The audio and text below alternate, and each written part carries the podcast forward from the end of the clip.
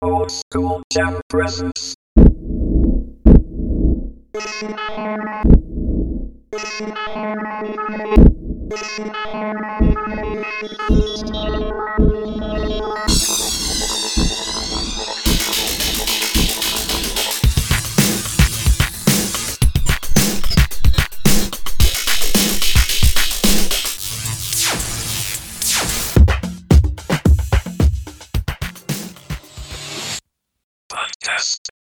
はい、オールドスクールジャム代表の大志です。前回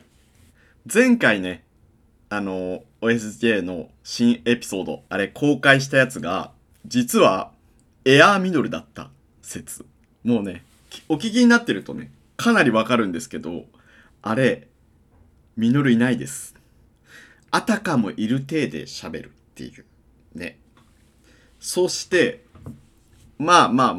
そう毎週日曜日にエピソードを更新するんで、更新するじゃないですか。さあ翌日月曜日になりますよね。月曜日もうすぐ相方のみのるちゃんから電話が入るというね。もうびっくりですわどういうつもりっていうね。そんな風にね、彼多分こう言ってたと思います。なぜ、そうなぜってなぜ一人でやったっていうか、てかそもそももう俺いらなくねみたいな、そこまで言ってました、相方のみのるちゃんね。でそんなことないよとは言ったんですけど、まあね、こうなんて言うんでしょうか、一人で結局喋ったり編集もするじゃない。だからお前一人でよくねえかみたいな風に、そんな空気ねすごく感じてましたでもね、まあそれからなんか俺の一方的なあれだな、相思相愛だと思ってたのになっていうねことを言って、まあ結局ねちょっと長い間電話をしまして、でまあなんでしょうか、まあお互い思うところをねまあ今回ね、なぜかというとこう収録するね時間がありませんで、それでまあ急遽ね2回また今回もね、まあ、代表推し一人でまたソロで喋るっていうねことになって、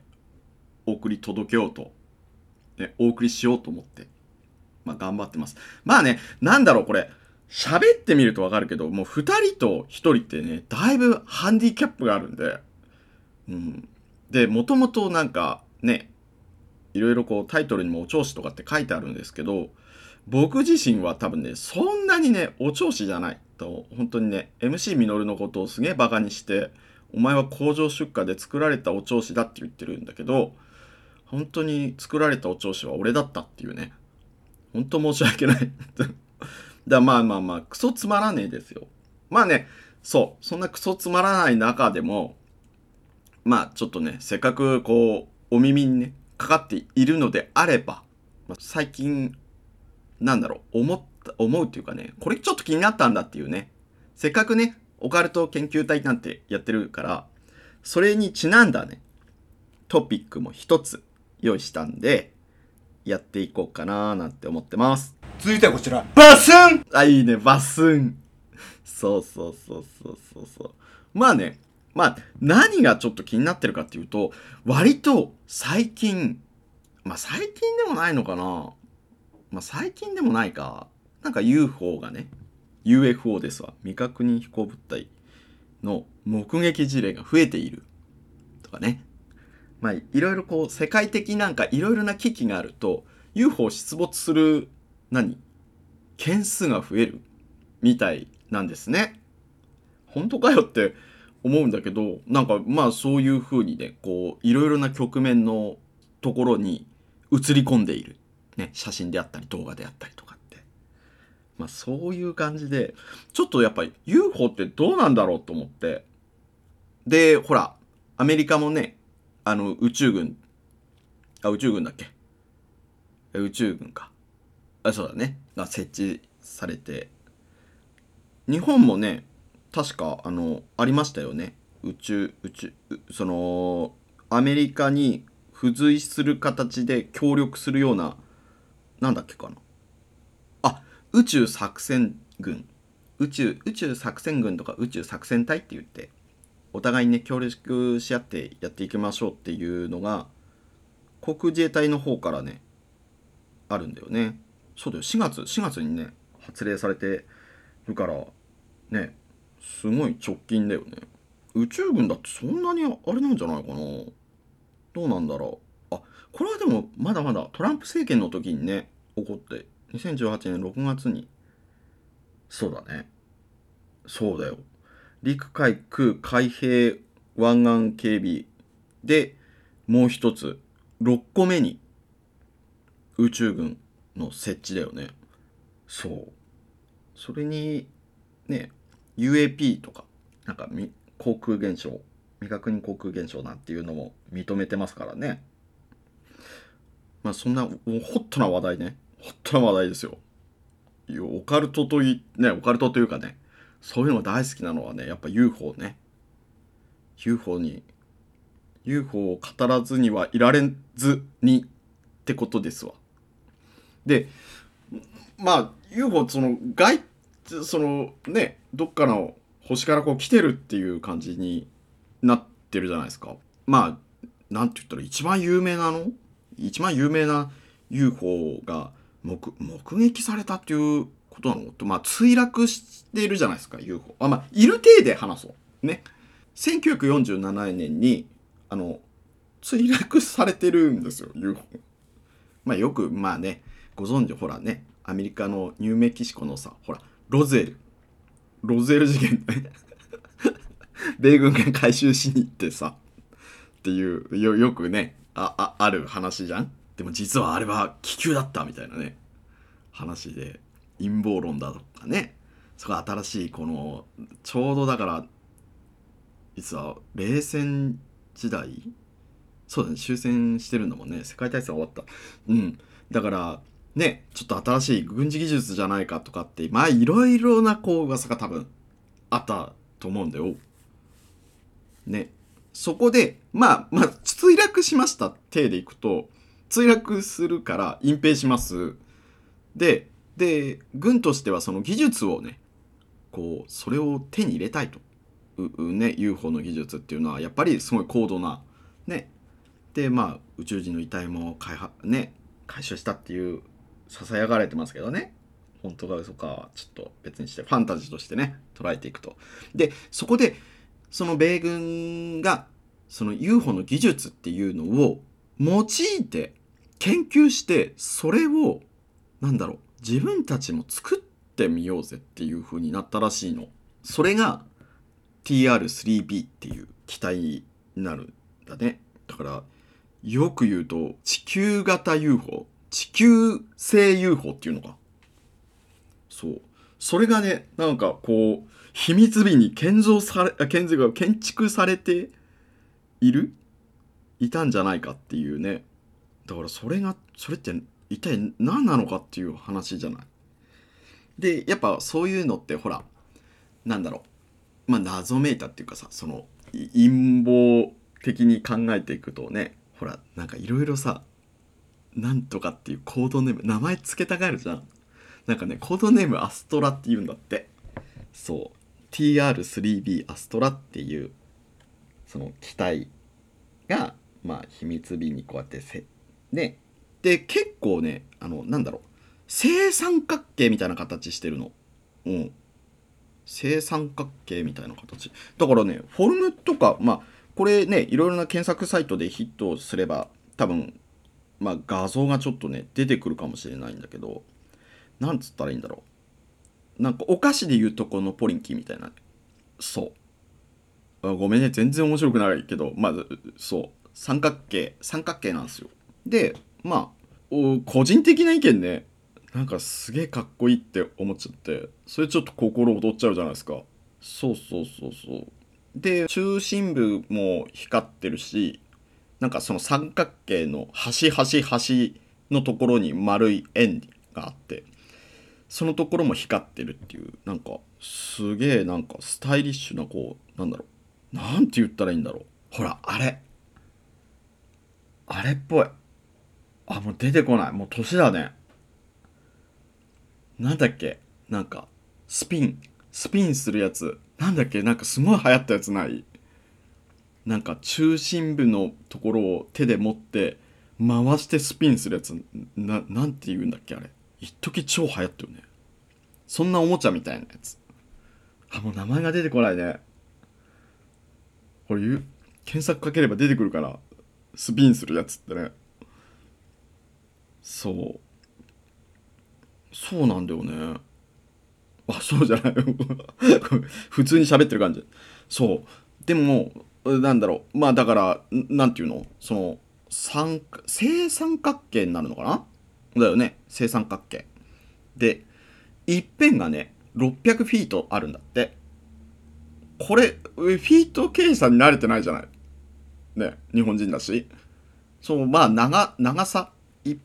一辺の長さで例えれば182メーター、どのくらいみたいな感じだよね。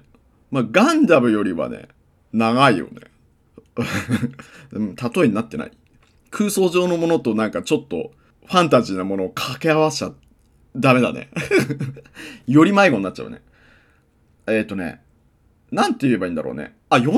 階建ての高層マンションのって思ってくれればいいみたい。その一辺長さがね。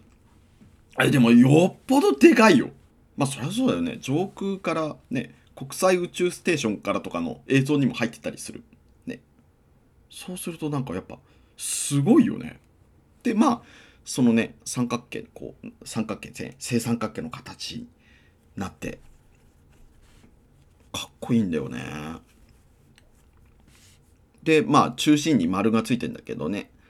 それが原子炉と端と端と端、3辺の端端端の裏側の部分にはロケットエンジンがついてるんだって。まあ、それだけでもねなんかすげえ。でもなんかありそうな感じね。ステルス機とか多分ああいうのってだいぶその形に似てるような気がするけどね。だそれが派生したのかね、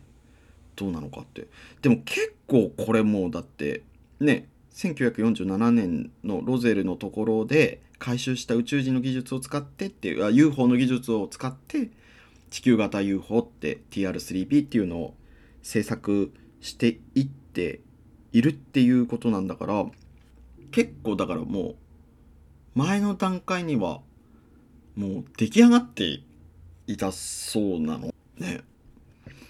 オーロラ計画なんて言ったりしてそういうのね取り組んで、だから今何機あるのかは分からないけど結構目撃されてるっていう話だよね。でほらやっぱりなんか普通の飛行機とかって飛行機というかそういった部分のものってさ、マッハとかってなると空気切り裂いていくような感じで爆音がすごくしていくわけじゃないですかね。それなのになんかそういったものも音がしないし、なんかそこにホバーリングって言って、その位置で停止する状態作れる技術って今その表向きにこうね、こういうのできますよ、こういうのできますよっていう可能性では多分あるかもしれないけども、あれだよね、まあドローンがいい意味だよね。ホバリングするのにそれでもすごい音するじゃないあれだってね。うん、一定に保つ姿勢制御していられて、そっから急加速するってことがまずねできないみたいなの。その物体が大きくなればなるほどね、小さいからできるっていうのもあるんだけど、でなんでそれが可能になってるのかっていうね。だから TR-3B の中での構造、そういったね、まあ原子炉があったりとかっていうね、で円形加速器でロケットエンジンが搭載されているっていう風になってて、それだけじゃ説明がつかないね。技術的にもそうなんだけど、これがね反重力エンジンっていうねすごい特殊な構造になっているらしいの。まあこれね科学だからさ、もうこうちょっとめちゃくちゃ弱いですわね。数字とね科学とね女性にもすごく弱いんでありがとう。そう、うん、まあでもねなんだろう、なんつったらいいんだろうね。要はそのなんつったらいいんだろうね、超電導性プラズマを作り出すことにより、まあ、重力場っていうものを乱して重力の影響、必ず重力ってね影響するんだよね、物質に対しては。その地球圏にいればそうだしさ。でね、引力引きつけ合う力も発生するし、で必ず起きていくものじゃんね。でお互いに反発し合う力って斥力っていうのもあるじゃない、引力重力ね、斥力っていうのは絶対物質には関わってくるのを、まあその反重力エンジンを搭載することにより軽減して、だから機体全体だからどのくらいの重さがあるか分かんないよ。でもまあ相当だよね多分ね。面積で考えたってそうだよね、3辺だもんね、正三角形ね。その 89% まで減らせるんだって驚異的じゃないね。でまあね、3機のロケットエンジンが搭載されてるから、スピードマッハ10、まあマッハ10っていうマッハで例えられてもっていうところじゃないですかねまあ、時速で直すと、まあ、12,000キロだってどんだけだよって、どんだけ速いんだっつどんだけ速いんだっつで、ね、まあでもほらハンちゃん、まあ、こういうのをあれするとさ、なんかに例えられるかなって思ったり、そのだから反重力エンジンっていうのは何なんだろうなっていうと、ほらバックトゥーザフューチャーでほらスケボー、まあでも若い子たちはまあね、その映画時代でちょっとあれ何それみたいな風になるけどさ、スケボーってさ地面から浮いてますやんっていうね、あれみたいな感じだよね多分。ほぼほぼ重力っていうかね、軽減されちゃう。だから物質にかかるものだから多分そうだね、元の質量が小さければ多分もっと軽減されるから浮くよね、反重力ねってことなんじゃないかななんて思って、まあすげえこれが本当にね技術的にあればもうすごい革新的なものになるよねでまあいろいろなこう既得権益でね、車とかねいろいろまだね化石燃料使ってるんだから、まあ、なかなかこういうのは末端には浸透してはいかないんだろうけど、あるとしてね。でまあそのだから反重力エンジンっていうか反重力の構造を作るのに必要不可欠なのは水銀が用いられるんだって。水銀をね、うん、まあ温度を冷却したりとかさ、気圧で加圧したりとかっていうことをやって、まあ、科学的なねあのやつでそういう風にできるっていう話みたいなんですけど、だからまあ水銀がベルトだから 銀もね、だから銀の価値が上がるんじゃねえかみたいなね、そういうのもオカルト界ではねこう噂されて、銀の市場価値って、まあ金よりは安いじゃんね。でチタンとかは高いね。でも鉱物のね中でだから銀もこれから上がっていくんじゃないかっていうね。だからその TR-3B っていうのがどのくらい作られてるかにもよるけど、だって必要量で言ったらすごく多いじゃん。だからもしかしたら今ね銀の需要がすげえ上がってね、あとソーラーパネルとかもね大規模にこう作ってるけど、あれもね銀を使ってる部分があるもんね、太陽光パネルね。だからすごいよね、銀が一気に高騰するんじゃねえかっていうね。まあそれは余談ですけどね。でもまあそういうのですごくなんだろう、なんかちょっとねまあ原子炉使ってるっていうのもさちょっとガンダムっぽいよね。ねそう核融合炉ね搭載しているとかたまらないっすよね。そうするとあれだね、だんだんガンダム化してきちゃうねまあでもなんだろう、まあそのね反重力エンジンっていうのがまあ画期的じゃない。でまあそのホバリングっていうかその場でやるし高速で移動もできるしっていう風に、あと音が立たないっていうのがすごいよね、うん、だステルス性もあるっていう感じで、結局のところそうするとほらステルス機とかってね、米軍が作ったああいうものってほら偵察をするためにレーダーに映らないとかっていう、高度を下げると映らなくもなるんだけど、そのもの自体に貼られてね映らない仕様になっていると、レーダーにか感知できない仕様になっているとまず映らないっていうことになってくるんじゃん。でもそうじゃなくて、それだけだと技術的にねもうちょっと多分兵器としても使いたくなるよね。だって要はこれを持ってることによってね、他国にこうなんていうの、権威になる状態でね、核保有国と同じで、それがあるからこうなんだろう、均衡が保たれるみたいなさ、お互いに牽制し合えるっていう風に考えると、必ず兵器的な要素がないとねダメじゃないっていうか、なんつったらね抑止力になるのではないかっていう風になると、兵器的要素が必ず必要になってくると思うの。そうするとまあこの TR-3B アストラは何の攻撃ができるかっていう話ですよね。そうするとアストラ実体から高高度核爆発を上空にね、すげえ上空に起こします。で EMP っていうね、これ結構なんかオカルト界だけじゃなくてなんか言われているね、こういう技術があって、もしこうやったらちょっと壊滅状態になっちゃうよねっていう電磁パルスですよ。電磁パルスね、首都とかそういうところで結局何をして麻痺させるかって、首都を麻痺させるかって言えば、ほら今もうどうしたって電子機器に頼っていて、何でもそうだけども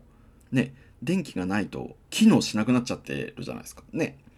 だからそうやってこう電子パルス EMP ですよ、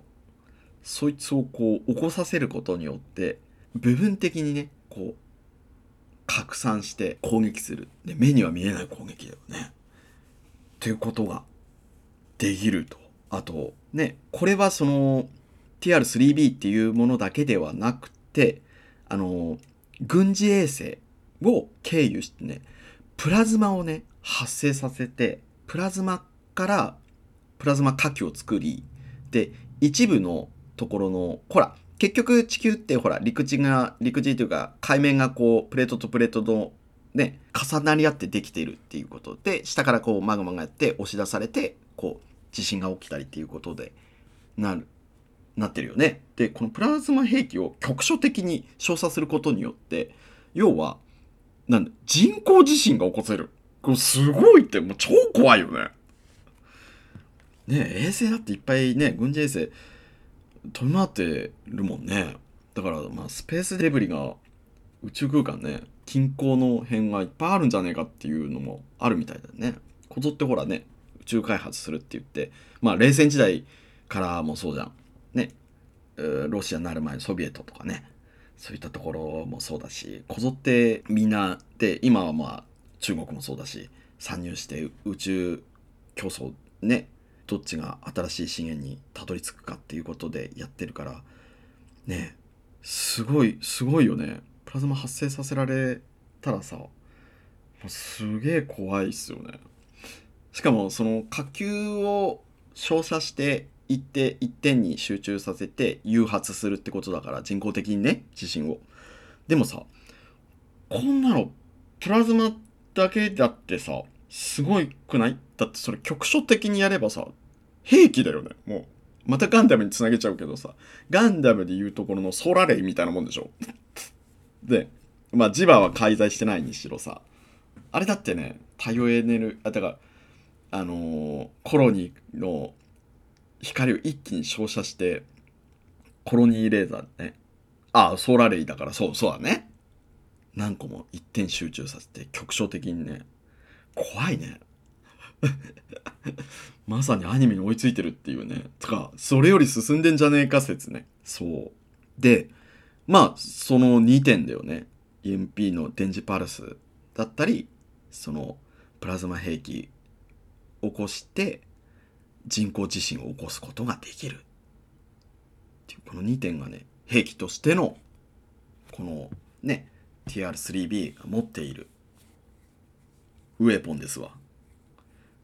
で、まあここまで来ると、まあだからじゃあ操作はどうやってやってんのっていう話になってくるじゃんね。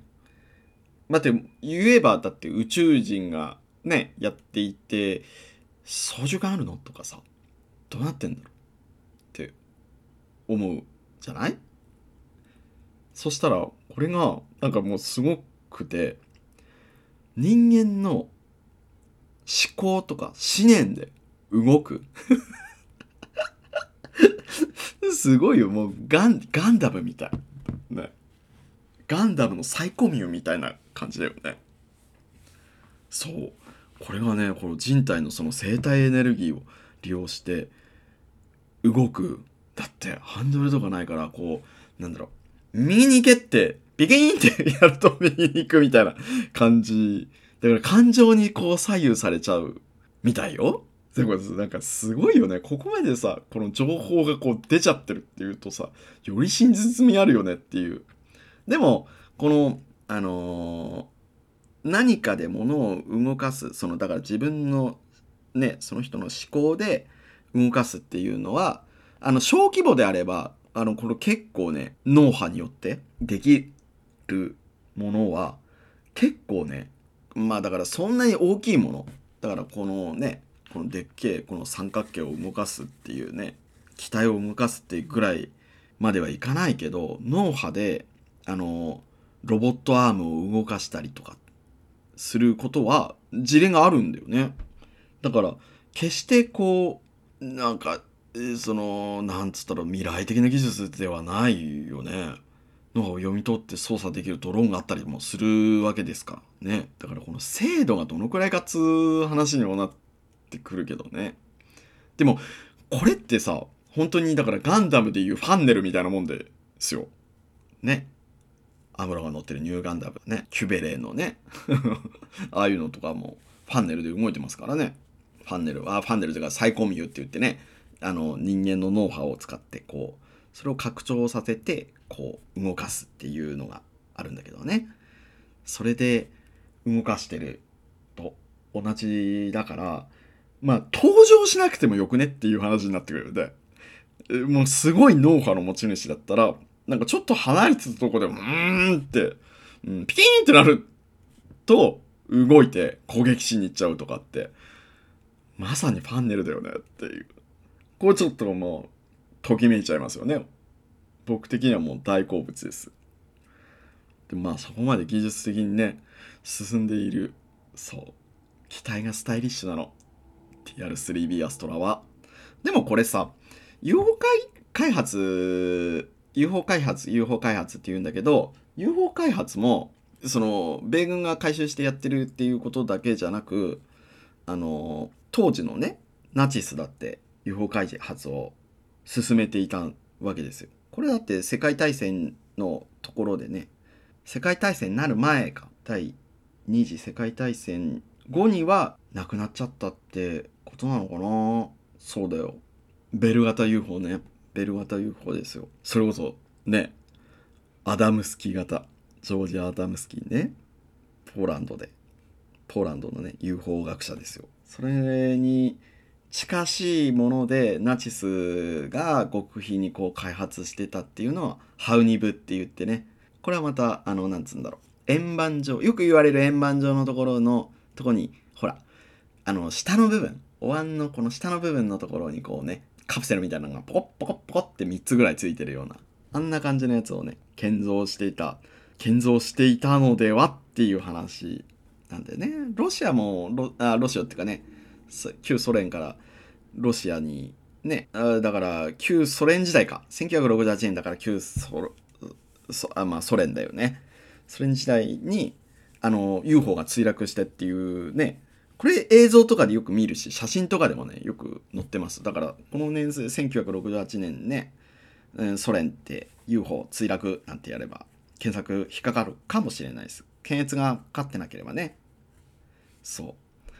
割とね、なんかこれ本当かなっとかっていうのとか、もう一切情報がちょっと削除されちゃってるね。某ほら検索サイトですよね。2つ大手では2つあるじゃないですかね。そうね、出てくるやつと出てこないやつがあって、そうなるとね、まあ真実味は本当はどうなのかっていうね。 TR-3B の関してもあんまりやっぱり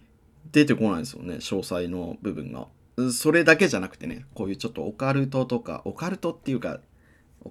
ね、闇の組織みたいなね、そういった部分のやつはちょっとやっぱりこう何かしらのね力が働いて、こう検索しづらくなってるんじゃないかなって思ったりしてるます。でもね、そんな中ねまあこれ本当オカルトとかね、そういうの大好きな人はもうまあご存知のね、検索サイトがあるんですよ。ダックダック GO ね。ダックダック GO っていう。今ね、その検索のエンジンとしてもあるし、アプリもね、ダックダック GO のアプリもあるから、サクッとね、こういけるし、割と、だから日本だったりとか、まあ世界のやつとか、こうやってね、いろいろ情報が集められるんで。ね、そういうのをちょっとやっぱ興味あるとか、まあもう知ってるよっていう人はね、ダックダック GO はもうもちろんねアプリで持ってられるんであれなんだろうけど、もし知らなかったりなんかちょっとねあんまりこういう情報出てこねえなとかって思ってるんだったら、もうぜひぜひねインストールしてくださいよ、ね、もちろん僕もねダックダック GO はインストールしてねワーキャー言って見てますわまあでもね、視点はねいろいろ広く持ってた方がね、こんなの本当にあるのなんつってね思ってたこともなんか本当にそれが真実の可能性もあるしね、あんまりこう一方的なものだけでこうものを見て、もちろんねロマンみたいなものもあるじゃないね。やっぱ宇宙って広いからなんか生命体いそうみたいなね、そういう風に思ってもいいじゃんね、そのロマンがあってねとかね、ガンダムみたいなのもね実現可能なんじゃねえかってか思っちゃうもんね、この TR-3B とかねあると。でも人型にする意味って思っちゃうしね友人兵器ね、人型友人兵器ですからね、ガンダムとかはね。そもそも宇宙空間で戦うと真空だから音出ねえしとかね、いろいろ思っちゃうしね。で慣性の法則でね、ビーム打ったらまんまずっと行くんだぜって宇宙空間とかね、いろいろな、まあアニメですからね、そこを研究しちゃうともうくっそつまらなくなっちゃう、よく言うくっそつまんねえ大人みたいになっちゃうんで、そこはファンタジーのままで行った方がいいと思いますね。でもまあいろいろな視点でね物事を見れた方がいいんで、まあ今回はね TR-3B アストラ、これについてね代表をしちょっと思うがままに喋ってみました。続いてはこちら、バスン。はいこれね切ってる感に思えるけど、そのまんまただサウンドバットでポチってボタンを押して言ってるだけだからね。まあそんなトピックをもう終わってね、ま